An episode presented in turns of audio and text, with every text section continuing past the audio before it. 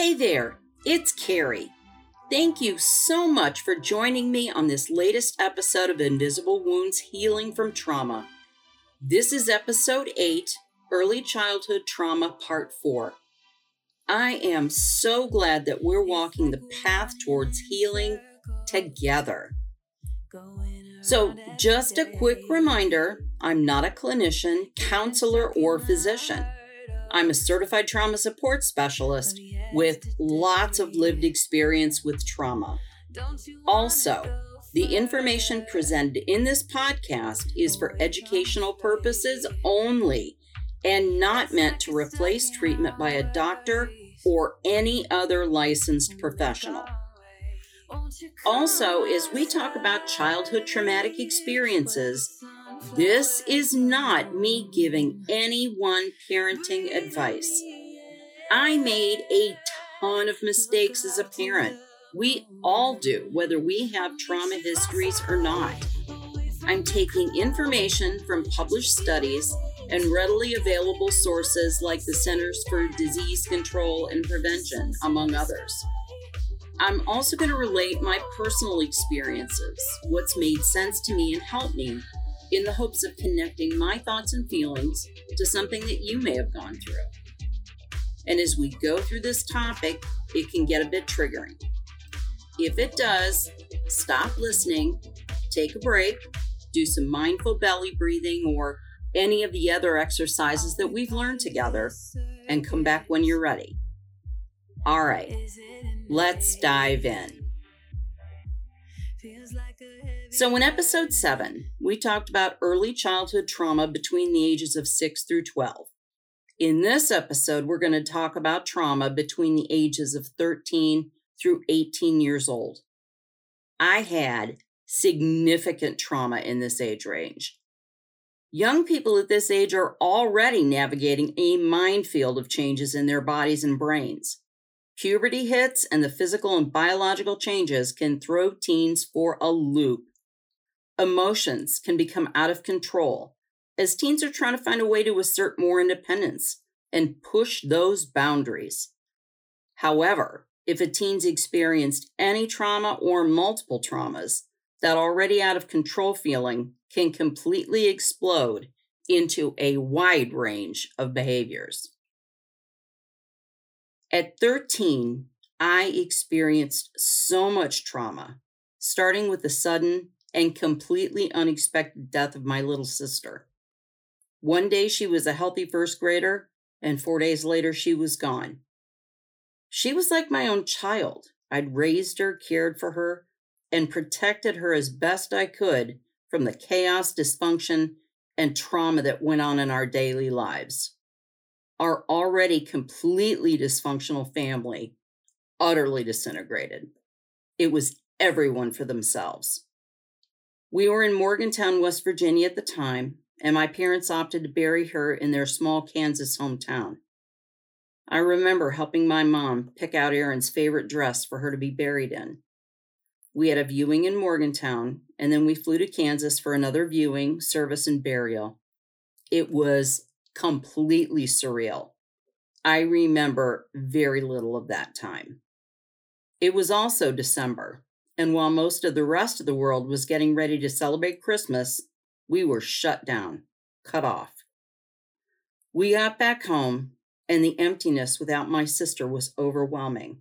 Her room was right next to mine, and I would just go sit on her bed, wishing that all of it was a dream. A month later, exactly to the day that my sister died, and I had just started back to school a couple of days before. My grandfather, my mom's dad, who lived with us, suddenly got very sick. I came home from school, and my parents were taking him out of the house to go to the hospital. I don't know why, whenever there was a major medical event, nobody in my family called an ambulance. They just took people out of the house, put them in the car, and took them to the hospital. So my parents told me not to go downstairs, and then they left. My bedroom was downstairs, and seriously, I'm not going to go see whatever it was they didn't want me to see. So I went downstairs slowly, and crept down the hall. I'm going to put a trigger warning here. There's this is a little descriptive. I peeked into our bathroom. I had covered the walls of the downstairs bathroom painstakingly and lovingly with photos, articles, and posters of all my favorite celebrities. David Cassidy was my favorite. I looked around. There was blood splashed all over the walls, all over my pictures, all over the sink and counter. And two days later, he was gone too. I described this in my first episode as the moment I fell to my knees screaming, and I felt myself break and shatter into a million little pieces. I had hit major trauma overload. Without readily available healthy adults to help me work through and process things, I had no way of knowing even where to begin to try and work through anything. At this moment, I completely shut down and I made a sort of pact with myself. From now on, I didn't give a damn about anyone or anything, including myself. Teens with a trauma history will show many different kinds of behaviors, and I totally dove in head first. I went from being a fearful, shy, adult behaving kid to a rebellious, substance using, promiscuous, angry kid overnight. I was never taught boundaries or healthy limits, so I became completely self destructive. We moved again in 1979 back to Ohio another move, another big change. I started my freshman year of high school, and I purposefully sought out the partiers, the rebellious crowd. I did every drug I could get my hands on, drank alcohol daily, enough to give me alcohol poisoning many times over. I started skipping school. If I went, I would go to the girls' bathroom, smoke, hang out with the partiers, get high or drink, and we all did this every morning before classes started, and I'd try to go to classes. We had one teacher, our gym teacher, who in the mornings before classes would burst into the girls' bathroom to catch us smoking cigarettes. And I always got caught. The punishment for this was a Saturday morning detention. So you'd go to school Saturday morning from 8 to noon. I think I set a school record by having 25 Saturday detentions in a row. So typically, my school day, if I even went, was that I would just say screw it and leave school at some point and walk home. I skipped school for six weeks straight at one point without my parents even knowing it. They only found out when I got hauled into court for truancy. I intercepted the mail and got court papers with a court date. The night before court, I told my parents that one of them would have to go with me. My dad went, and we spun a tale of me being really sick with something, and that's why I'd missed school. So, no consequences for me. My dad continued to be gone a lot for work, and when he was home, every night he would drink to the point of passing out, even at the dinner table. Mom was still either sick, at home, or in the hospital. At 13, I began to run errands for her. I'd begun to learn how to drive, but not well. But she'd still have me take the car, go to the drugstore to pick up her medications. So naturally, I began to take the car to school every day. Remember, I was 13 and had no license. My mom would protest, but she didn't stop me. I began picking up my friends, and then we'd skip school and go party. One time, my girlfriends and I were all in the car. I drove up to our local mall, only about a mile or so from my house. We were smoking a bowl of weed, passing it around. I parked next to the mall. The car was so full of smoke you couldn't see. Suddenly, there was a knock on my driver's side window. It was one of our local cops. We all panicked. Someone hid the bowl. I rolled down the window and smoke billowed out around the cop. It was like something out of a Cheech and Chong movie. Weed has a very strong and specific smell, and I know the cop had to smell it. He told me I'd have to move the car. I was parked in a fire lane. I apologized profusely and said I'd move immediately. He gave me a look. I mean, he knew what we were doing, but he never said anything about it. Again, no consequences. Every weekend, there was a party of some kind. We would all get together at someone's house, yard, or field. We lived in a rural area. Everyone would bring drugs or alcohol, and I got completely wasted to the point of blacking out or passing out. Sometimes the party was at my house with my mom present. We'd all drink, get high right in front of my mom. Her explanation to me was that she would rather me do this at home where she could keep an eye on me. One weekend, my parents were going out of town for some business thing for my dad, leaving me on my own. So, what did I do? I immediately began planning a party. Big surprise. I was so excited.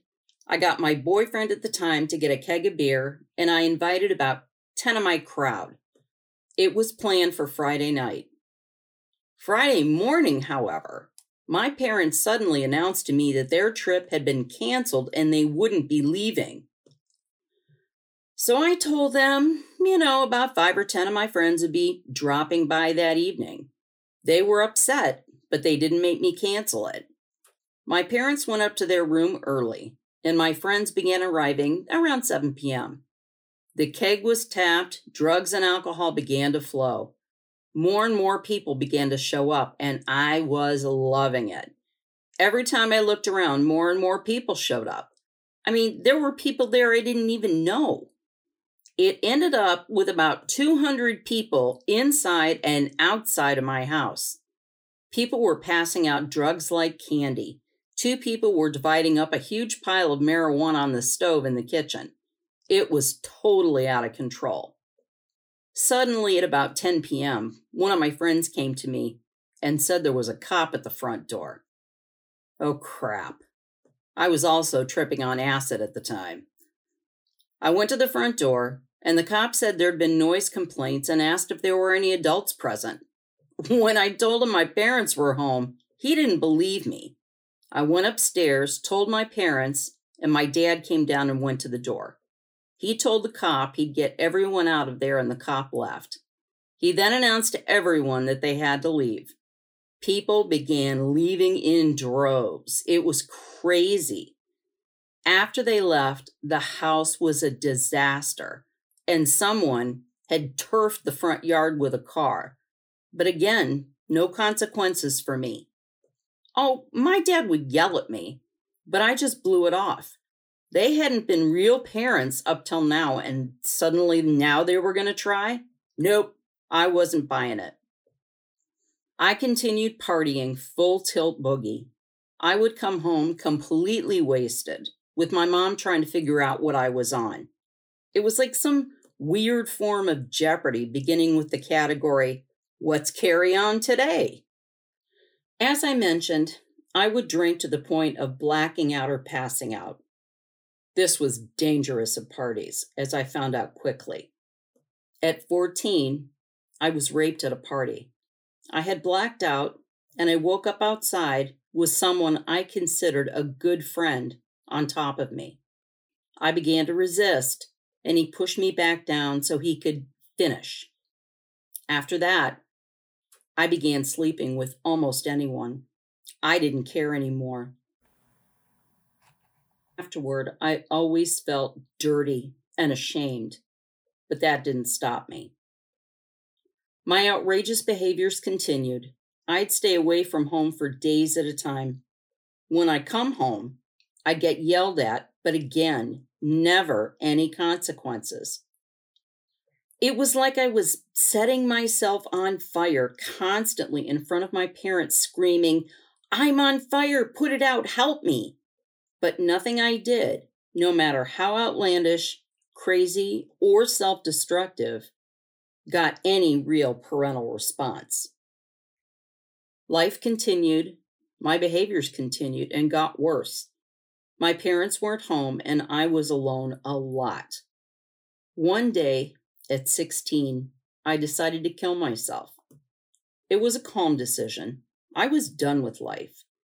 I took a big handful of some medication of my mom's, laid down on my bedroom floor, and just waited for it all to be over. It made me really sick, but it didn't kill me. Suddenly, it came to me. I'd run away. That was the answer. I knew exactly where I wanted to go. There was a little island off the coast of Virginia that I loved. That's where I'd go. I gathered some things, including a big road atlas, which is a big book of maps. Remember, this is long before GPS and cell phones and technology. I took my mom's car and went to the bank. I had little money, plotted my drive out on the maps, and took off. I was so excited. I was happy and relieved. It was an adventure. So, 16 year old me, and remember, still no driver's license, drove from Ohio to Virginia. It took me 13 hours of straight driving with lots of stops for coffee, but I made it. I pulled into the parking lot of a hotel I was familiar with and slept in my car. I slept in my car for about a week while I looked for work.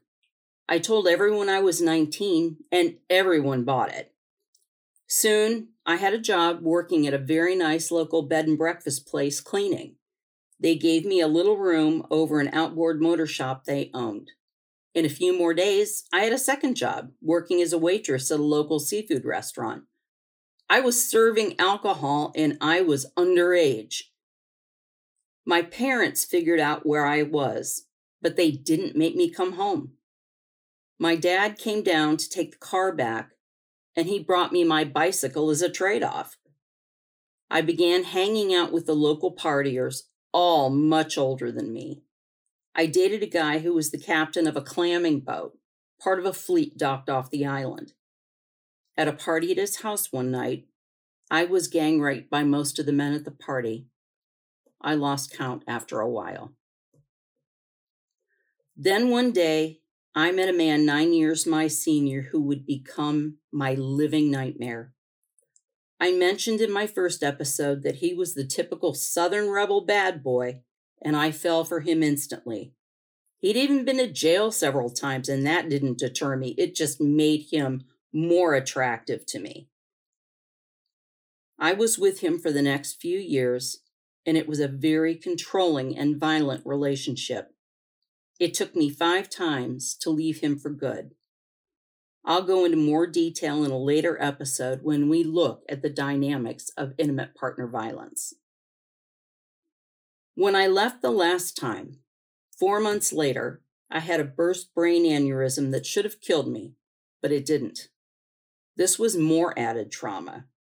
I suffer lots of headaches to this day, and every time I get one, I get anxious because subconsciously that pain triggers the memory of the god awful pain I had when the aneurysm burst.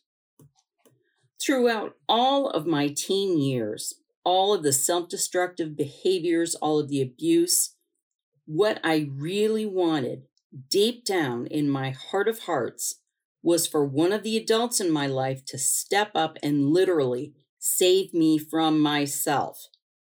I behaved in the worst ways I could think of, and nothing made any difference. Nothing changed.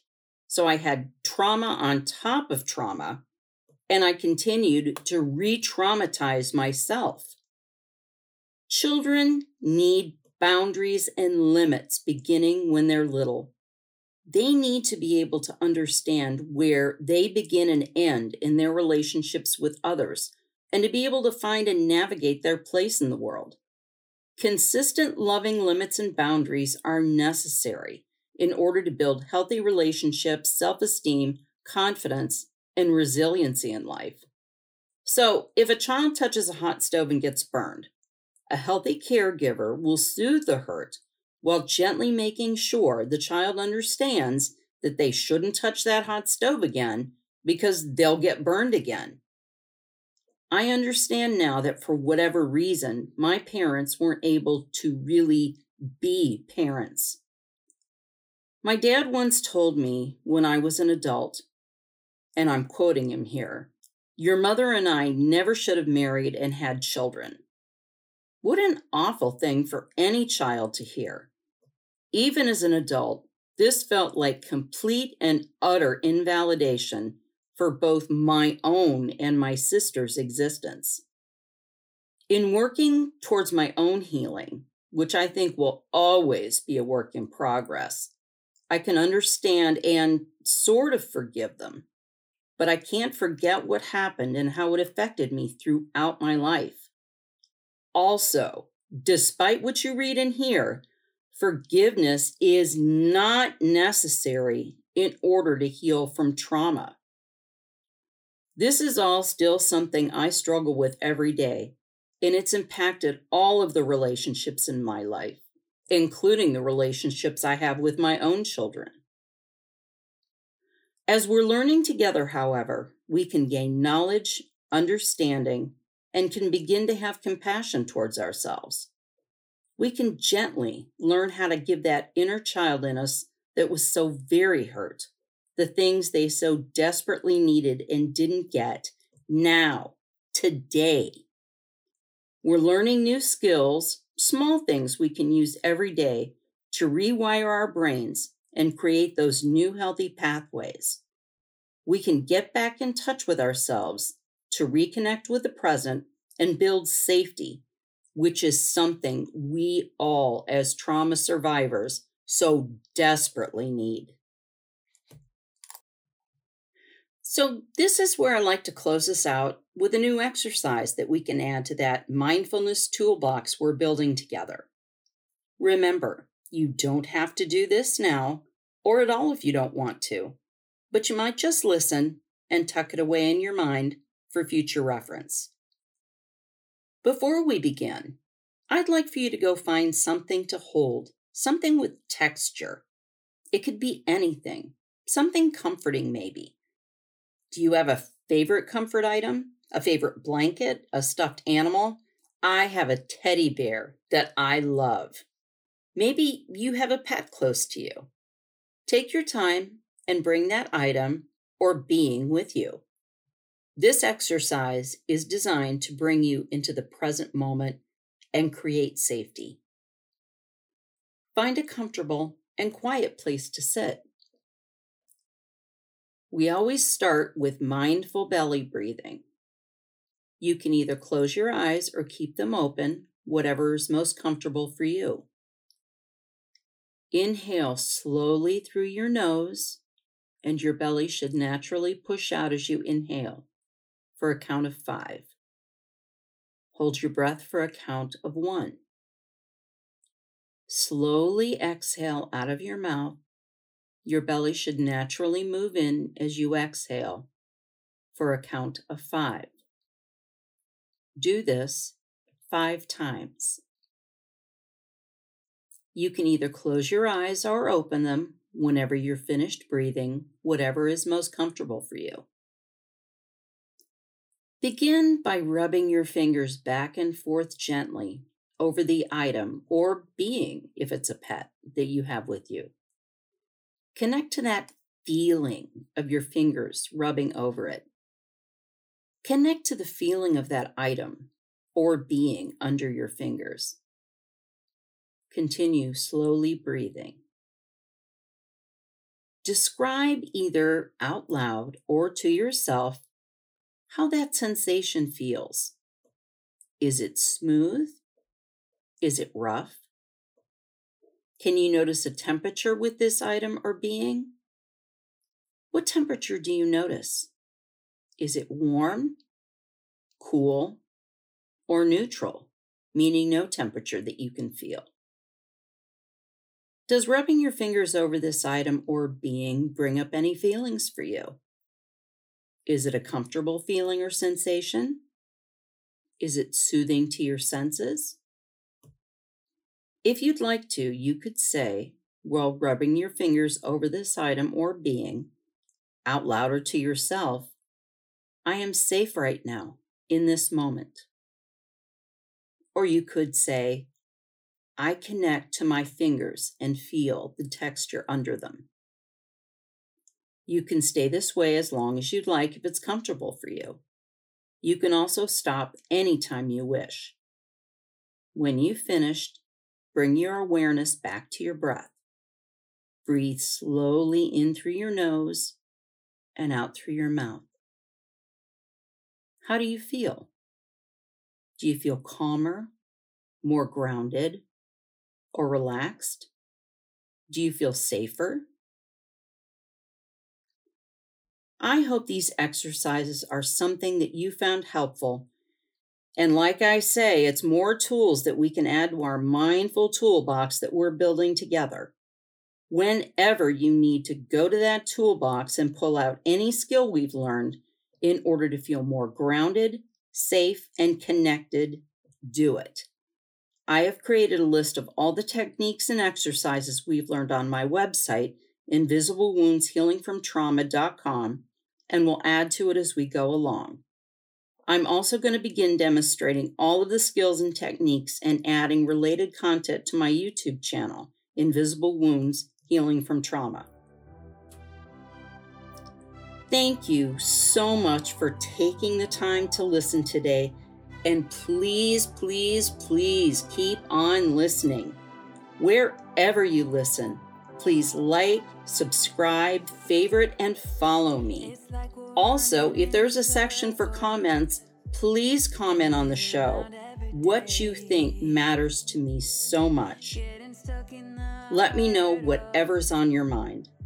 You can find me on Facebook at Invisible Wounds Healing from Trauma, Twitter at Kerri Walker 58, and my websites Invisible Wounds Healing from invisiblewoundshealingfromtrauma.com and enddvnow.com. Look for my new episodes dropping every Monday on all of your favorite podcast and listening apps. Please take extra good care of yourself, and we'll talk soon.